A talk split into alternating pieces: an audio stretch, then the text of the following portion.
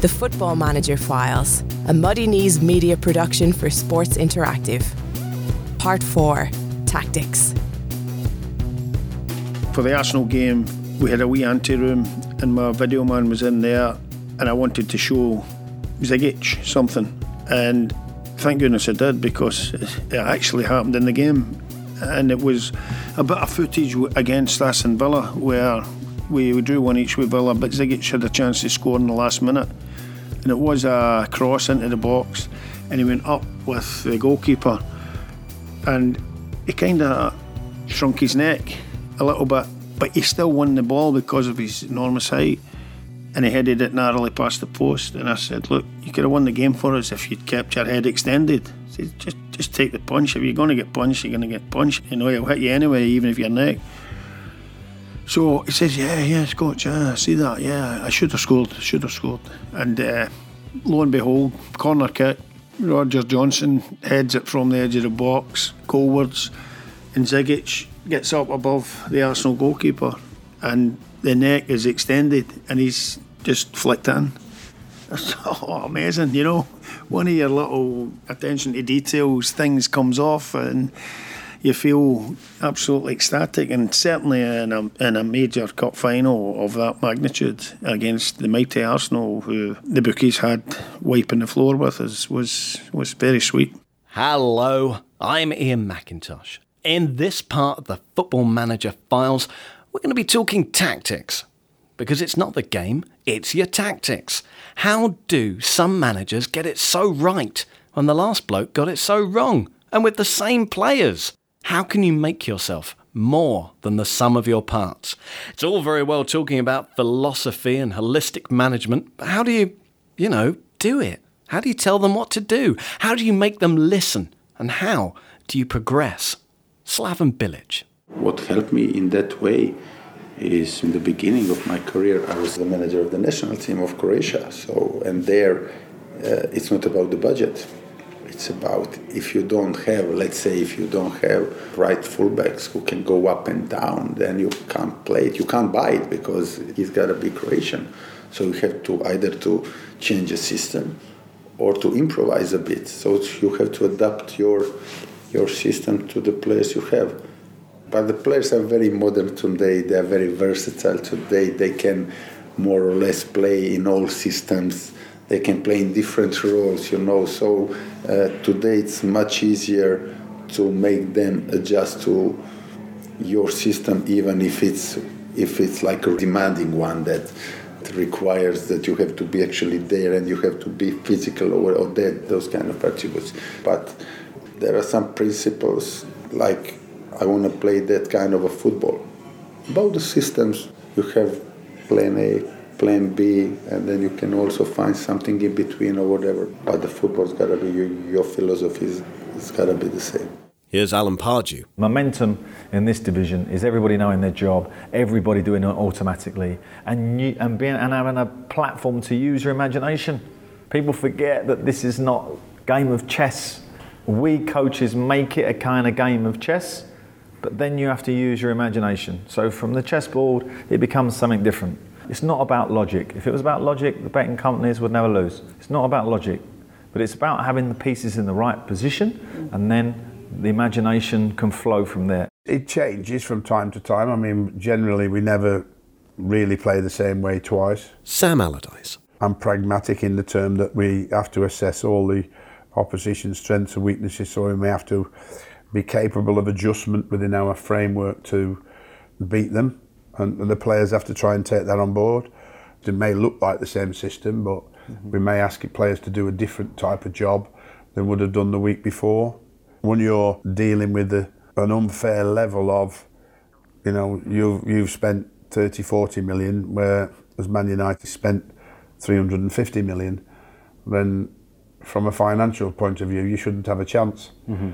Uh, they should wipe the floor with you and win handsomely. But if tactically you can get your team to approach the game the right way and put those tactics in place, then they can cause Manchester United problems and, and even beat them on the day which is why the Premier League is so exciting.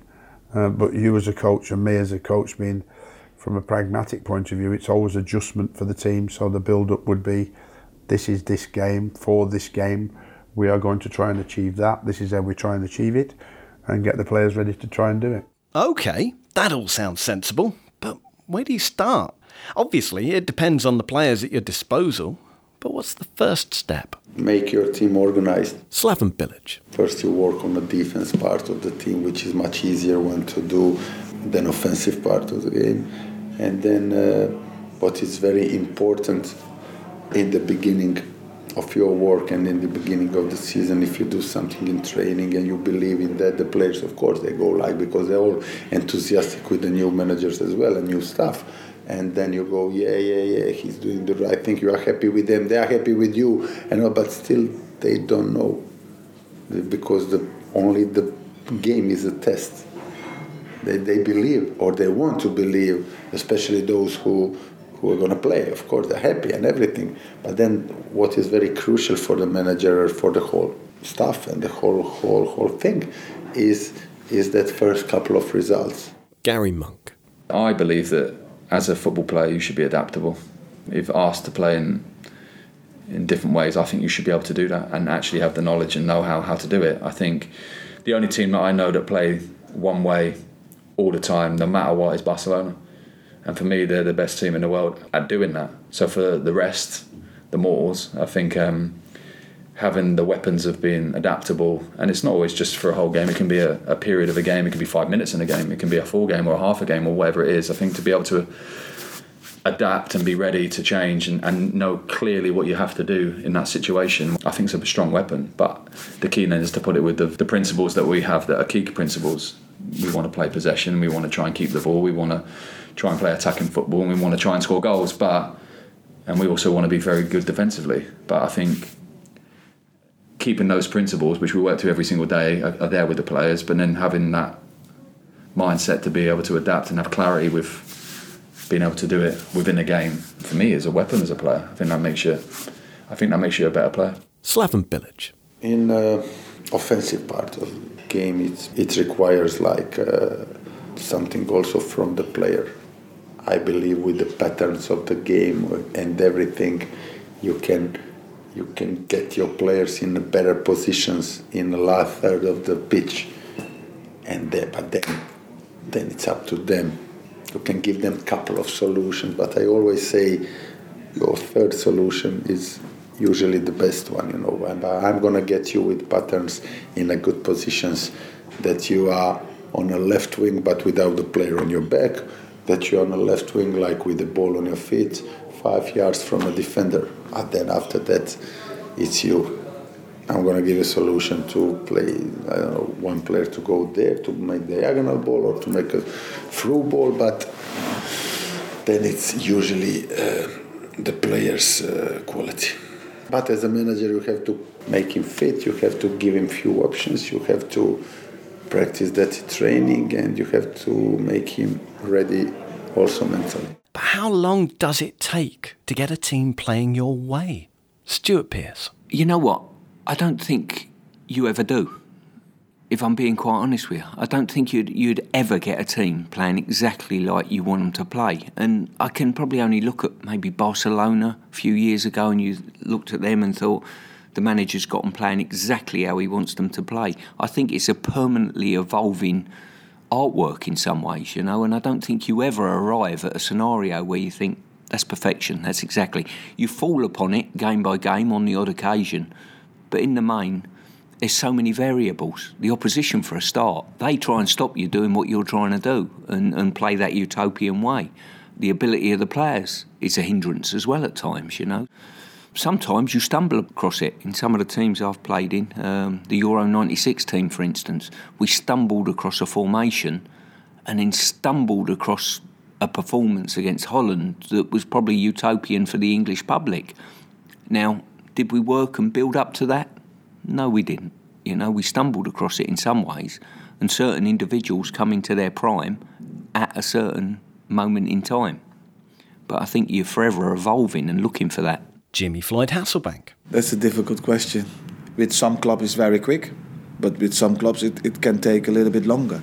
You would want to know that, that they pick it up ASAP. But what what I always find is what you have to do is uh, repetition, repetition, repetition. Keep on doing the same things, you know, over and over and over again, and then it will enhance, and it will it will come. So it takes time, especially when you come in the middle of the season. I think the perfect situation is to have a full season. Garry Monk. I think that's the perfect situation. But as management and, and as football as a culture right now, it's, it's not always it's not able to do that. You're working on a much shorter um, time frame, um, so you have to you have to do it very quickly. But for me, it's, it's just simplifying it for the players. Make it very simple. Concentrate on like our plan is we have certain periods of the season, certain cycles within a season that we work on certain things, and that's done through repetition and making them better and, and, and just focus purely on that. And then I think those things we build up over a course of the season. If you can get further down the season, then they all come together, and, and um, yeah, that's what enables you to be successful for the long term. But short term, you have to work um, very quickly and cover probably a lot of things. But to be fair, the plan that we have, we've followed it since the start of the season. We work in two week cycles, sometimes three week cycles on certain principles of our game, and, and then we just keep changing the cycle and, and then revisit it again. And, and it seemed to have served this group quite well. Here's Slaven Bilić. It doesn't have to happen instantly. The key is you have to work. So those, those those kind of things, I believe in football that can be so organized. I mean, about defense, there's no democracy in the defensive part of the game. It's not like I would like to do now. It is written and uh, it's very easy. It's very simple. You can make it more risky with holding the line a bit more up, or you can make it more deeper, more secure, not letting them the space behind your last line. And uh, if you don't want to be that risky, but the best is to make a mixture of both. It's not simple, but as I said, there's no democracy about it. There are ways to make it more simple. Knowledge is power, after all. And Sam Allardyce has been using statistics to help prepare his teams for nearly 20 years. I think that um, in 2000, when we first acquired the data, uh, it was how, how and what do you do with it? We spent a huge amount of time with the backroom staff compiling that data in the right in the right manner for us. So you've got a huge amount of data coming to you. What how are you going to break it down and what areas you're going to put it into, make it more accessible for your coaches to understand it, and then we can you know, show that to the player uh, as well as using your experience and your, your eye on the game, which is always going to be important. The match itself, it's then backed up by the data after that, and then you can go out and do more practices in those areas to either strengthen what is a very good part of the game or cover a little bit of a weakness, you know. And so, as a learning tool, if the player accepts it, it was, it's much easier to get him to play better on the basis of a coach, manager, stroke data to go with it that actually is a monitoring system on how the players performing week in and week out. So, how much of a struggle was this newfangled approach, this attempt to intellectualise football? Resistance was overcome by the fact that the room was something they feared to go into or attend. It was going to show them uh, what they what they were doing, but it wasn't going to show them uh, too many negatives, which was a tendency in managers and coaches to go to the negative side far too much. We would show a few, obviously, negatives about the mistakes we might have made, but then we would go into what the positives were, and we devised this the sort of pre-match um, analysis of the team to say if we play like this, we will have an opportunity to beat the opposition. We would have to stop these strengths that they have and we'd have to try and expose these weaknesses that they have and and if we can do do that it'll give you an opportunity to uh, to win the football match. Of course the player himself his responsibility is to play his best performance you always need that but the post match then reviews whether did you do any of that and if you did some of that did it expose them like we thought it would did we get behind them, or did we get through them, or did we switch the play quick enough? And was that one of the reasons why we actually won or drew the game? And uh, and that was very easy, easy to sell to the players mm-hmm. eventually, and they took uh, a huge amount of notice of that, where they were lots of them going off to the data analysis lads and looking at their own performances, and uh, and obviously um, it still is a fantastic tool that everybody's using now. Um, but for me, it's all about how you use the data to your benefit. But how do you get the players to follow your instructions? But you've got to motivate them to do that. Chris Powell. You've got to let them see actually, if you do that, the end result is this. And you do it in training, you show them visually. I mean, they're all different learners as well. That's another thing. Some you have to physically show them, others just show them on a DVD. You coach, you tell them. So they all learn differently. But if you say to them, look, this is the end result, and it's going to be good for you, and it's going to be good for the team, most of them will do their best and their utmost to do that. And it's about trying to motivate them and put them in a position that they can actually see, right, I can understand what the manager's talking about, or assistant manager or first team coach. I can see what they're trying to do. And you want them to flourish because ultimately you get the result. The end result is trying to influence your team and, and get them up and to win. Garry Monk was the manager of Leeds United, following in the footsteps of Don Revie, who used to supply his players with individual dossiers highlighting the strengths and weaknesses of their opponents. Is there still a place for that? Could players handle that sort of information? There's so much um, information out there nowadays that sometimes it can be a bit overbearing. The key is to simplify it, make it as simple as possible for the players. For instance, we focus on um, three things defensively and three things offensively. That's the amount of things the players can take on board in a short space of time. And I think going onto a pitch knowing, okay, these things, def- of course, there's a lot more things that go to it than that that we train, but I think if, giving them the the full process of right, I get these three things right today defensively, and we get these three things offensively right today, and I just focus on them, gives them a better chance of performing and again with clarity and um, of knowing that if they get those things right, they're more likely to win the game or have a better chance of winning the game. Jimmy Floyd Hasselbaink. You don't want to sit them all down because you have to treat them like men. Yes, there are meetings, there are video meetings, and and uh, the days before, and and all those kind of things, but those are maybe ten minutes at the time, not too much. The human being can't concentrate for a long, long, long, long, long time. So you give them, you feed them in uh, little things at, at, at a time. And then on a Saturday before the match, you do that again. And you have to also watch out by giving them too much information. You know, too much is also not good.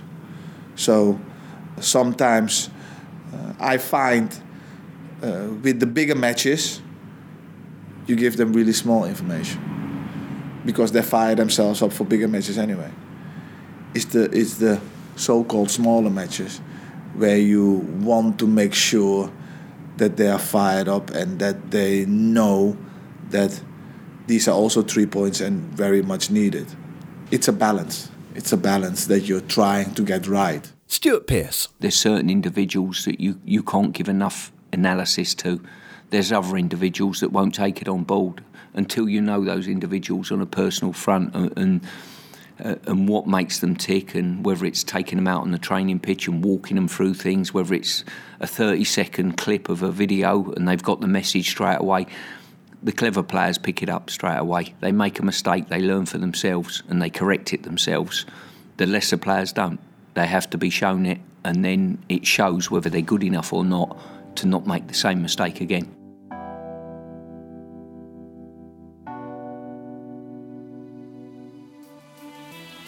In the next part of the Football Manager Files, we look at the match itself. How do managers feel when they wake up on match day? What do they do in the hours before kickoff? How hard is it for them to keep their cool on the touchline? And is throwing teacups in the dressing room still a thing? I'll see you here next time on the Football Manager Files. The Football Manager Files is a Muddy Knees media production for Sports Interactive. It was written and presented by Iain Macintosh and produced by Ben Green. Additional reporting was by Alison Bender, Georgie Bingham, Michael Cox, and Miguel Delaney. For more information, go to footballmanager.com.